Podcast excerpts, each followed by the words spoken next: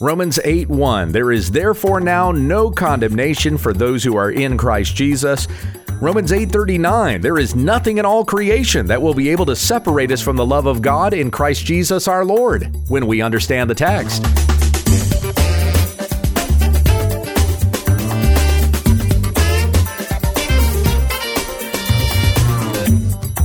This is when we understand the text, studying God's Word to reach all the riches of full assurance in Christ. Find all our videos online at www.utt.com, as well as links to follow us on Facebook and Twitter.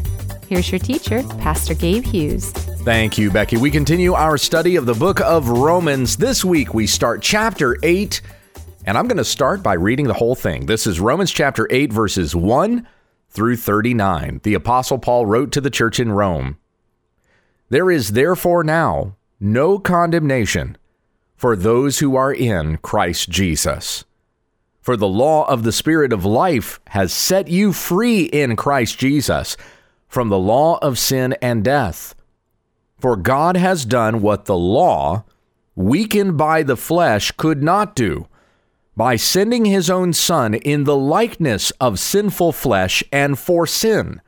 He condemned sin in the flesh in order that the righteous requirement of the law might be fulfilled in us, who walk not according to the flesh, but according to the Spirit. For those who live according to the flesh set their minds on the things of the flesh, but those who live according to the Spirit set their minds on the things of the Spirit. For to set the mind on the flesh is death, but to set the mind on the Spirit is life and peace. For the mind that is set on the flesh is hostile to God, for it does not submit to God's law. Indeed, it cannot. Those who are in the flesh cannot please God. You, however, are not in the flesh, but in the Spirit, if in fact the Spirit of God dwells in you.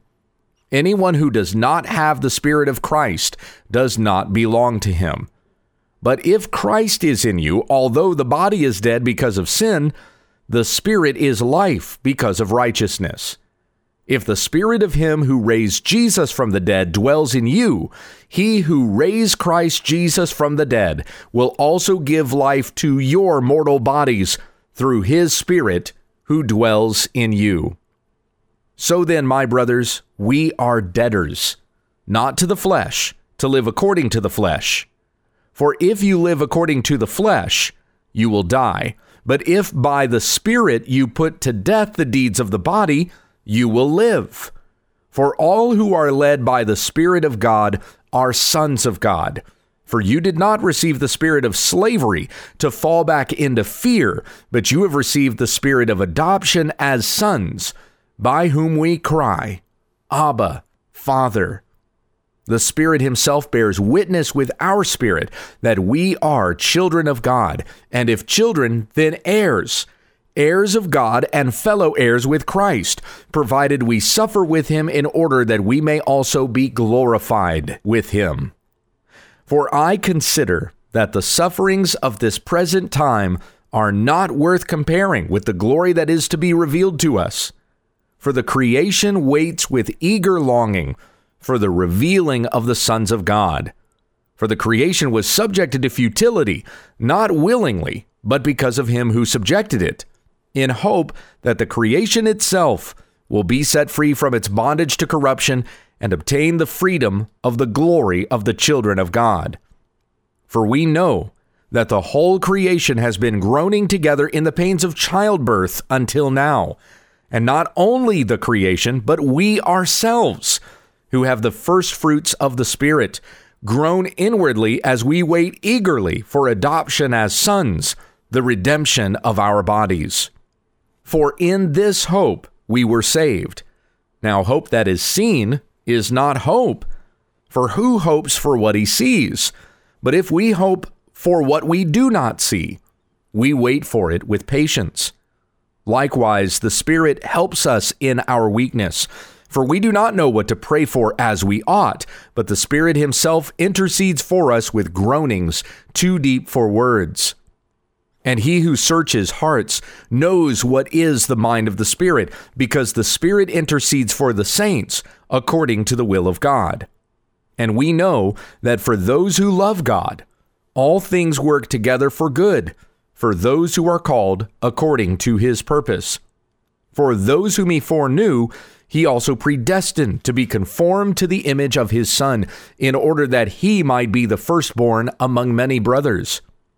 And those whom he predestined, he also called.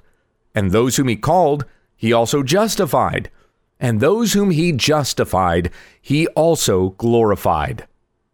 What then shall we say to these things? If God is for us, who can be against us?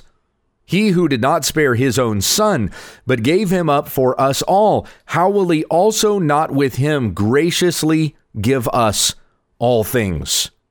Who shall bring any charge against God's elect? It is God who justifies. Who is to condemn? Christ Jesus is the one who died. More than that, who was raised, who is at the right hand of God, who indeed is interceding for us. Who shall separate us from the love of Christ? Shall tribulation, or distress, or persecution, or famine, or nakedness, or danger, or sword. As it is written, For your sake we are being killed all the day long. We are regarded as sheep to be slaughtered. No, in all these things we are more than conquerors through him who loved us. For I am sure that neither death nor life, nor angels, nor rulers, nor things present, nor things to come nor powers, nor height, nor depth, nor anything else in all creation will be able to separate us from the love of God in Christ Jesus our Lord. And there you go. If you follow, followed along with me, you have covered an entire chapter of the Bible today.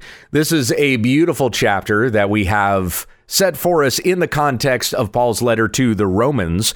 But one of the things that we find here, I don't, I don't know if you noticed some repeating themes that were coming up as we went through the chapter, but the word spirit came up very often. In fact, the Holy Spirit himself is mentioned 20 times in this chapter, in Romans chapter 8. If you were to do a systematic study on the Holy Spirit of God, you would have to include Romans 8 in a good chunk of that study. For the Holy Spirit is mentioned more here in this chapter than any other chapter of the Bible that mentions the Spirit of God.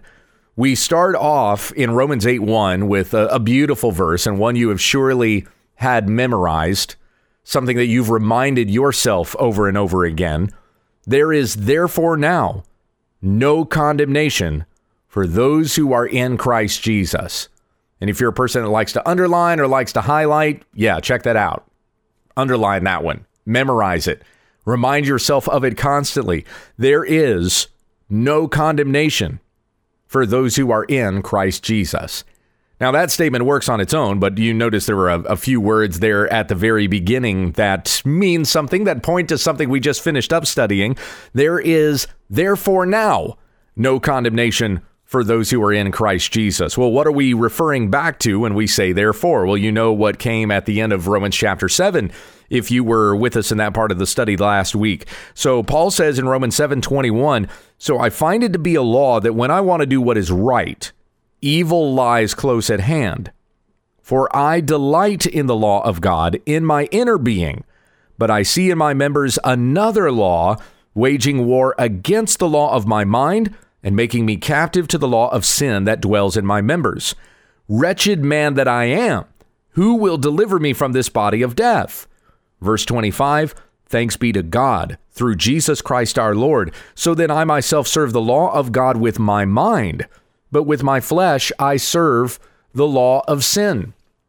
As we are growing and walking in sanctification, as we are desiring to be holy as Christ is holy, those occasional instances in which our flesh dwells upon the things of this world, our flesh condemns us. As I've heard Alistair Begg say, that you never feel farther from God than when you are indulging in a particular sin. You can have the passions of your flesh. You can entertain those things that you want in this world, or you can have assurance of salvation, but you cannot do both. I'm trying to remember exactly how he says it. Something like disobedience and assurance are not friends. They do not stay in the same house together. You can either disobey God or you can have assurance in Christ. And oftentimes, when somebody comes to me and says, you know, how do I have assurance of salvation? Sometimes I might probe a little bit to wonder if they are walking in any particular sin. Is, is there a sin that they're desiring that they can have but also have assurance of salvation. If they're doubting their salvation, there's the possibility that they may be going after some sin. Now, I'm not going to say that, that that that's what that always means whenever somebody asks me that question. It's not what I assume. But as a pastor, I, I still want to probe a little bit because I'm trying to help you. I want to help you understand this dilemma. How can I have assurance of salvation? And if you think that you can sin a little bit, dabble in this world, Go after things that your flesh wants and still have assurance of salvation, you will find that those two things are incompatible. You, uh, so, once again, you can either obey God and have assurance, or you can disobey God and you will not have assurance. Jesus said that whoever abides in my word, you are truly my disciples, John 8 31. And then he goes on in John 15 7 to say, If you abide in me, and my words abide in you. Ask whatever you wish, and it will be done for you. You ask God for assurance of salvation. You ask Him for the strength to be able to resist that temptation. You are doing that according to the word of Christ that dwells in you because you know that you must call upon God for the strength to be able to resist those things that our flesh would otherwise lead us astray in. 1 John 2 14. I write to you, fathers because you know him who is from the beginning. I write to you, young men, because you are strong, and the word of God abides in you, and you have overcome the evil one.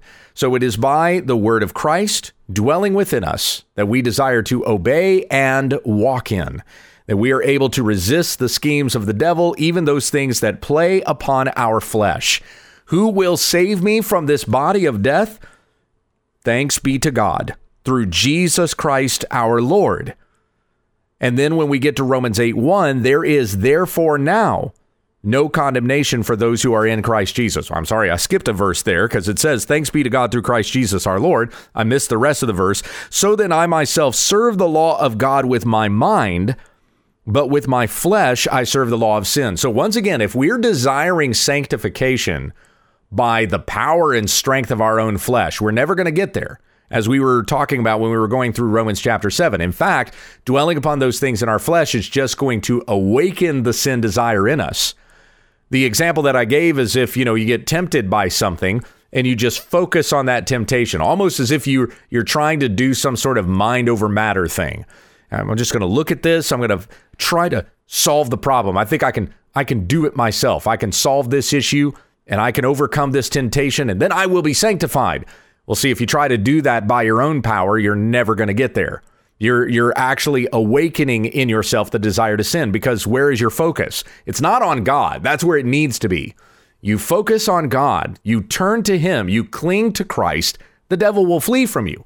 If you're looking at the sin, then your focus is not on Christ. You're looking at this sin over here and trying to find in yourself, mustering up in yourself some ability to overcome that and sanctify yourself and make yourself more holy, which you can't do. God is the one who makes us holy. He is the one who justifies, and He is also the one who sanctifies. So we must turn to Christ. By turning to our own power and our own strength, in our flesh, we serve the law of sin. The law of God with my mind, the, the, the, the law of sin with my flesh, how is it that I'm able to overcome those things that by my own power I cannot overcome? Romans 8 1. There is therefore now no condemnation for those who are in Christ Jesus. So, those struggles, those conflicts that we have in our flesh as we are growing in sanctification should not cause us to despair. The moment that we sin should not make us think, well, there it went. I just lost my salvation. It's gone. I don't have it anymore because I just sinned. So that's the proof that I've not ever really been saved. Because didn't Paul just say back in Romans chapter 6 that if we are alive in Christ, we are dead to our sin, and sin will have no dominion over you? Since you are no longer under the law, but under grace. Well, if I've just sinned, then apparently I'm not under grace. So I'm still under the law and I've lost my salvation. Okay. So again, by your flesh, you're never uh, going to be able to find assurance of those things regarding the salvation that we have in Christ. It's focusing on Christ that we have our assurance. It's focusing on Christ that we have our sanctification. Romans 8 1. There is therefore now no condemnation for those who are in Christ Jesus. Now, the context of this verse here is not that others are condemning us. Paul is not saying this in the face of other people who are ridiculing us and condemning us and making fun of us for the faith that we have. That hasn't been the context here. We've been struggling and wrestling with things within our own flesh up to this point. So you yourself cannot condemn yourself. Even when you fail to achieve the sanctification that can only be achieved in Christ. It doesn't mean that you've lost your justification. There is therefore now no condemnation for those who are in Christ Jesus. Turn to Christ. He's the one who will keep you steadfast. He will grow you in holiness. He will keep you to the end. That's what we have throughout this whole chapter. That's really what Romans 8 is about. It is showing us Christ and knowing that in Christ, we will always be in Christ because it is by the power of Christ that we're in Christ. And Jesus is never going to let us go. Therefore, there's no condemnation for those who are in Christ Jesus. Not even God condemns us because he has given his son for us as an atoning sacrifice. So whoever believes in him will never be condemned by the Father. He receives us as sons and daughters of God. We see that come up a little bit later on that by the power of the Spirit that is within us, we have received adoption as sons and daughters, and it is by the Spirit we cry, Abba, Father. Verse 15. We know God as Father through this adoption that we have, the Spirit that dwells within us. The, the, the, amazing power of the Spirit in the Christian's life is what we're going to see through Romans 8, but it's bookended. It starts and, and ends. Romans 8 begins and ends with a focus upon Christ. And having that focus on Christ, again, is the Spirit, the Holy Spirit showing us the Savior, for he is the one who testifies to the truth, as John talks about in 1 John chapter 5. So look at the head and the tail of the verse. Very beginning, or sorry, of the chapter. Very beginning of the chapter, very end of the chapter. There is therefore now no condemnation for those who are in Christ Jesus. That's Romans 8 1 and then Romans 39. There is nothing else in all creation that will be able to separate us from the love of God in Christ Jesus our Lord. We're beginning and ending the same way. Just Paul is saying it two different ways. There's no condemnation for those who are in Christ. Nothing in all creation will separate us from the love of God in Christ Jesus our Lord. And then what a wonderful journey through Romans 8 we have in the rest of the chapter between those two statements. I'm going to go ahead and stop there, though, and we'll pick this up again tomorrow, coming back to Romans 8 1 and, uh, and continuing on at the start of this chapter. We'll be in this for a few weeks because this chapter is just so wonderful and full. Let us come to the Lord in prayer. Heavenly Father, we thank you for your goodness. Thank you for the salvation that we have in Christ and your Spirit who dwells within us. And may we be obedient to the Spirit. May we focus upon Christ. The Spirit testifies to the truth, shows us the Son, who reveals to us the Father. It is this, this love for the Trinity of God that we have because of what the Holy Spirit has revealed to us in our hearts through the Word of God. We have salvation by this Word, we have assurance of our salvation by this Word, we have sanctification by this Word. So grow us in this word and and by your spirit, uh, spirit that dwells within us. For as Paul says in 1 Corinthians 2, it is the spirit that discerns spiritual things. The spirit of God reveals to us the things of God. And so I I pray that we see you all the more even as we go through this day. Help us to be reminded that there's no condemnation for those who are in Christ Jesus. Let us not be ashamed before God, but receive our, our washing, our cleansing of those things that we have done wrong, that we may walk before you in righteousness and holiness. 1 John 1 9, whoever is faithful to ask forgiveness for our sins, God is faithful and just to forgive us our sins and to cleanse us from all unrighteousness. Cleanse us today, God. Teach us to walk in uprightness and holiness before you. In Jesus' name we pray. Amen. Thank you for listening to When We Understand the Text with Pastor Gabe Hughes. If you'd like to support this ministry, visit our website, www.utt.com,